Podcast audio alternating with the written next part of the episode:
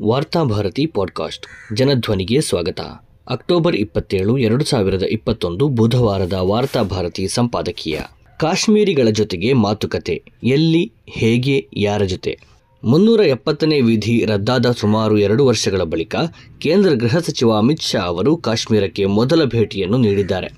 ಮುನ್ನೂರ ಎಪ್ಪತ್ತನೇ ವಿಧಿಯನ್ನು ರದ್ದು ಮಾಡುವ ಮೂಲಕ ಕಾಶ್ಮೀರವನ್ನು ಅಧಿಕೃತವಾಗಿ ಭಾರತಕ್ಕೆ ಸೇರಿಸಿಕೊಂಡಿದ್ದೇವೆ ಎಂದು ಅಮಿತ್ ಶಾ ಈ ಹಿಂದೆ ಹೇಳಿಕೆ ನೀಡಿದರು. ಕಾಶ್ಮೀರದ ನಿಜವಾದ ಅಭಿವೃದ್ಧಿ ಇನ್ನು ಆರಂಭವಾಗುತ್ತದೆ ಎಂದು ಅವರು ಭರವಸೆ ನೀಡಿದರು. ಬಹುಶಃ ಕಾಶ್ಮೀರದ ಅಭಿವೃದ್ಧಿಯನ್ನು ಕಣ್ಣಾರೆ ಕಾಣುವುದಕ್ಕಾಗಿ ಅಮಿತ್ ಶಾ ಈ ಭೇಟಿ ನೀಡಿರಬಹುದು. ಆದರೆ ಕಳೆದ ಎರಡು ವರ್ಷಗಳಿಂದ ಕಾಶ್ಮೀರ ಬೂದಿ ಮುಚ್ಚಿದ ಕೆಂಡದಂತಿದೆ. ಇಂದಿಗೂ ಅದು ಮಿಲಿಟರಿಯ ನೆರಳಲ್ಲೇ ಬದುಕುತ್ತಿದೆ. ಕಳೆದ ಎರಡು ವರ್ಷಗಳಲ್ಲಿ ಬಂಧಿತ ನಾಗರಿಕರ ಸಂಖ್ಯೆಯಲ್ಲಿ ಹೆಚ್ಚಳವಾಗಿದೆಯೇ ಹೊರತು ಇನ್ಯಾವುದೇ ಅಭಿವೃದ್ಧಿ ನಡೆದಿಲ್ಲ.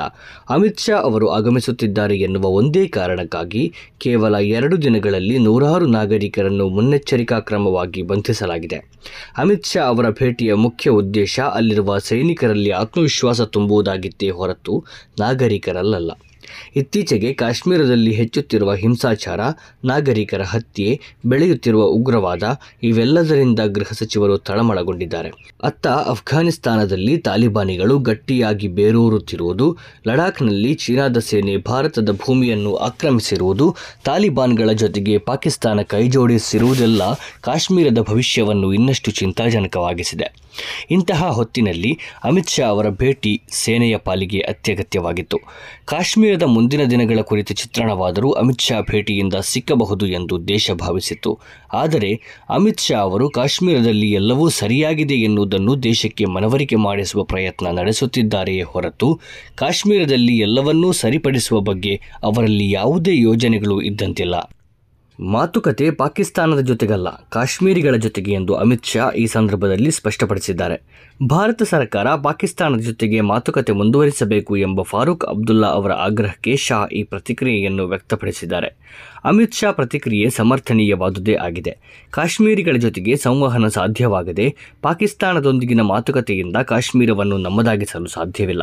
ಹಾಗೆಂದು ಅಮಿತ್ ಶಾ ಅವರು ಕಾಶ್ಮೀರಿಗಳ ಜೊತೆಗೆ ಮಾತುಕತೆಯನ್ನು ಹೇಗೆ, ಯಾರೊಂದಿಗೆ ನಡೆಸುತ್ತಾರೆ ಎನ್ನುವುದು ಬಹುಮುಖ್ಯ ಪ್ರಶ್ನೆಯಾಗಿದೆ. ಒಂದೆಡೆ ಕಾಶ್ಮೀರಿಗಳು ತಮಗೆ ಭಾರತದಿಂದ ವಂಚನೆಯಾಗಿದೆ ಎಂಬ ಮನಸ್ಥಿತಿಯನ್ನು ಹೊಂದಿದ್ದಾರೆ. ಸೇನೆಯ ಬಲದಿಂದ ಕಾಶ್ಮೀರವನ್ನು ಭಾರತ ನಿಯಂತ್ರಣದಲ್ಲಿಟ್ಟಿದೆಯೇ ಹೊರತು ಪ್ರಜಾಸತ್ತಾತ್ಮಕವಾದ ವ್ಯವಸ್ಥೆಯ ಮೂಲಕವಲ್ಲ. ಕಾಶ್ಮೀರಿಗಳ ಜೊತೆಗೆ ಮಾತುಕತೆ ನಡೆಯಬೇಕಾದರೆ ಅವರ ಬೇಡಿಕೆಗಳನ್ನು ಸರ್ಕಾರ ಮೊದಲು ಆಲಿಸಬೇಕು. ಕಾಶ್ಮೀರದ ಕುರಿತ ಭಾರತದ ನಿರ್ಧಾರಗಳಿಂದ ಮೊದಲು ಸಂಭ್ರಮಿಸಬೇಕಾದದ್ದು ಕಾಶ್ಮೀರವೇ ಹೊರತು ಕಾಶ್ಮೀರೇತರ ಭಾರತೀಯರಲ್ಲ. ಇಂದು ಕಾಶ್ಮೀರೇತರ ಭಾರತೀಯರನ್ನು ಸಂತೃಪ್ತಿಗೊಳಿಸುವುದಕ್ಕಾಗಿಯೇ ಕಾಶ್ಮೀರದಲ್ಲಿ ಭಾರತ ಕಠಿಣ ನಿರ್ಧಾರಗಳನ್ನು ತೆಗೆದುಕೊಳ್ಳುತ್ತಿದೆ. ಇದರಿಂದ ಕಾಶ್ಮೀರ ಭಾರತದ ಪಾಲಿಗೆ ಇನ್ನಷ್ಟು ಜಟಿಲವಾಗುತ್ತಿದೆ. ಆದ್ದರಿಂದ ಮೊದಲು ಕಾಶ್ಮೀರಿಗಳು ಭಾರತವನ್ನು ನಂಬುವ ಸ್ಥಿತಿ ನಿರ್ಮಾಣವಾಗಬೇಕು. ಆಗ ಮಾತ್ರ ಅವರ ಜೊತೆಗೆ ಮಾತುಕತೆಯ ದಾರಿಯೊಂದು ತೆರೆದುಕೊಳ್ಳುತ್ತದೆ. ಕಾಶ್ಮೀರಿಗಳ ಜೊತೆಗೆ ಮಾತುಕತೆ ನಡೆಸುವುದು ಅಂದರೆ ಏನು? ಹೇಗೆ? ಮೈದಾನವೊಂದರಲ್ಲಿ ಕಾಶ್ಮೀರಿಗಳನ್ನು ಸೇರಿಸಿ ಅವರ ಜೊತೆ ನೇರ ಮಾತುಕತೆ ನಡೆಸುವುದಂತೂ ಸಾಧ್ಯವಿಲ್ಲ. ಕಾಶ್ಮೀರಿಗಳು ಪ್ರಜಾಸತ್ತಾತ್ಮಕವಾಗಿ ಆರಿಸಿದ ಅವರ ನಾಯಕರ ಜೊತೆಗೆ ಅಧಿಕೃತವಾಗಿ ಮಾತುಕತೆ ನಡೆಸಬೇಕಾಗುತ್ತದೆ. ಅಂದರೆ, ಮೊದಲು ಅಲ್ಲಿ ಪ್ರಜಾಸತ್ತಾತ್ಮಕ ವ್ಯವಸ್ಥೆ ಅಸ್ತಿತ್ವಕ್ಕೆ ಬರಬೇಕು. ಜನರು ಚುನಾಯಿಸಿದ ಪ್ರತಿನಿಧಿಗಳನ್ನು ಗೃಹಬಂಧನದಿಂದ ಮುಕ್ತಗೊಳಿಸಿ ಅವರ ಮಾತುಗಳನ್ನು ಆಲಿಸಬೇಕು. ಯಾಕೆಂದರೆ, ಅವರೇ ಕಾಶ್ಮೀರಿಗಳ ನಿಜವಾದ ಧ್ವನಿ. ಕಾಶ್ಮೀರದಲ್ಲಿ ಅತ್ಯಂತ ಮಹತ್ವದ ರಾಜಕೀಯ ನಿರ್ಧಾರಗಳನ್ನು ತೆಗೆದುಕೊಳ್ಳುವಾಗ ಸರ್ಕಾರ ಕಾಶ್ಮೀರಿಗಳನ್ನು, ಅವರ ಜನಪ್ರತಿನಿಧಿಗಳನ್ನು ವಿಶ್ವಾಸಕ್ಕೆ ತೆಗೆದುಕೊಳ್ಳಲಿಲ್ಲ ಎನ್ನುವುದು ಈ ನಿಟ್ಟಿನಲ್ಲಿ ಬಹುದೊಡ್ಡ ಪ್ರಮಾದವಾಗಿದೆ. ಇಂದು ಕಾಶ್ಮೀರಿಗಳ ಜೊತೆಗೆ ಮಾತುಕತೆಯನ್ನು ನಡೆಸುವುದು ಈ ಕಾರಣದಿಂದ ಸರ್ಕಾರಕ್ಕೆ ಸಾಧ್ಯವಾಗುತ್ತಿಲ್ಲ. ಕಾಶ್ಮೀರಿಗಳ ಪರವಾಗಿ ಸೇನೆಯ ಜೊತೆಗೆ ಮಾತುಕತೆ ನಡೆಸಲು ಸರ್ಕಾರ ಮುಂದಾಗಿದೆಯೇ? ಹೀಗಿರುವಾಗ ಪಾಕಿಸ್ತಾನದ ಜೊತೆಗೆ ಮಾತುಕತೆ ನಡೆಸುವುದಿಲ್ಲ. ಕಾಶ್ಮೀರಿಗಳ ಜೊತೆಗೆ ಮಾತುಕತೆ ನಡೆಸುತ್ತೇವೆ ಎನ್ನುವ ಅಮಿತ್ ಶಾ ಪ್ರತಿಕ್ರಿಯೆ ನಿಜವಾಗುವ ದಾರಿ ತುಂಬಾ ದೂರವಿದೆ. ಇದೇ ಸಂದರ್ಭದಲ್ಲಿ ಪಾಕಿಸ್ತಾನದ ಜೊತೆಗೆ ಮಾತುಕತೆ ನಡೆಸದೆ ಕಾಶ್ಮೀರದ ವಿವಾದವನ್ನು ಪೂರ್ಣವಾಗಿ ಇತ್ಯರ್ಥಗೊಳಿಸಲು ಸಾಧ್ಯವಿಲ್ಲ ಎನ್ನುವುದು ಭಾರತಕ್ಕೆ ಗೊತ್ತಿಲ್ಲದ ವಿಷಯವೇನೂ ಅಲ್ಲ. ಪಾಕ್ ಆಕ್ರಮಿತ ಕಾಶ್ಮೀರವು ಭಾರತದ ಸಮಸ್ಯೆಯ ಒಂದು ಭಾಗವೇ ಆಗಿದೆ.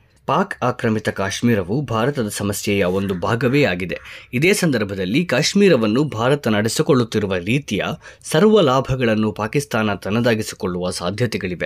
ಅಫ್ಘಾನಿಸ್ತಾನ ಪಾಕಿಸ್ತಾನ, ಚೀನಾ ಈ ಮೂರು ದೇಶಗಳಿಂದ ಕಾಶ್ಮೀರ ಸಮಸ್ಯೆ ಉಲ್ಬಣಗೊಳ್ಳುವ ಸಾಧ್ಯತೆಗಳಿವೆ. ಭಾರತವು ಪಾಕಿಸ್ತಾನದ ಜೊತೆಗೆ ಮಾತುಕತೆಯನ್ನು ನಿಲ್ಲಿಸುವುದರಿಂದ ಶಾಶ್ವತ ತಡೆಗೋಡೆಯೊಂದು ಕಾಶ್ಮೀರದ ವಿಷಯದಲ್ಲಿ ಉಭಯ ದೇಶಗಳ ನಡುವೆ ಏಳುತ್ತದೆ. ಆದ್ದರಿಂದ ಸದ್ಯಕ್ಕೆ ಮಾತುಕತೆ ಮುಂದುವರಿಸುವುದೇ ಮುತ್ಸರ. ಮುತ್ಸದ್ದಿತನ ಈ ನಿಟ್ಟಿನಲ್ಲಿ ಕಾಶ್ಮೀರದ ಹಿರಿಯ ನಾಯಕರ ಸಲಹೆ, ಸೂಚನೆಗಳ ಜೊತೆಗೆ ಮುಂದಕ್ಕೆ ಹೆಜ್ಜೆ ಇಡಬೇಕು.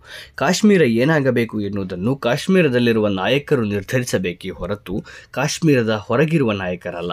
ಹೊರಗಿನವರ ತೀರ್ಮಾನ ಕಾಶ್ಮೀರದ ಜನರ ತೀರ್ಮಾನವಾಗಲಾರದು. ಅದನ್ನು ಕಾಶ್ಮೀರಿಗಳು ಸ್ವೀಕರಿಸುವುದು ಕಷ್ಟ. ಈ ನಿಟ್ಟಿನಲ್ಲಿ ಕನಿಷ್ಠ ಕಾಶ್ಮೀರಿಗಳ ಜೊತೆಗೆ ಮಾತುಕತೆ ನಡೆಸುವ ಪ್ರಕ್ರಿಯೆಯ ಭಾಗವಾಗಿ ಅಲ್ಲಿ ಸಂವಿಧಾನವನ್ನು ಮರುಸ್ಥಾಪಿಸುವುದು ಭಾರತದ ಆದ್ಯತೆಯಾಗಬೇಕು. ಆ ಮೂಲಕ ಮಾತುಕತೆಯ ಕಡೆಗೆ ಮೊದಲ ಹೆಜ್ಜೆಯನ್ನು ಇಡಬೇಕು.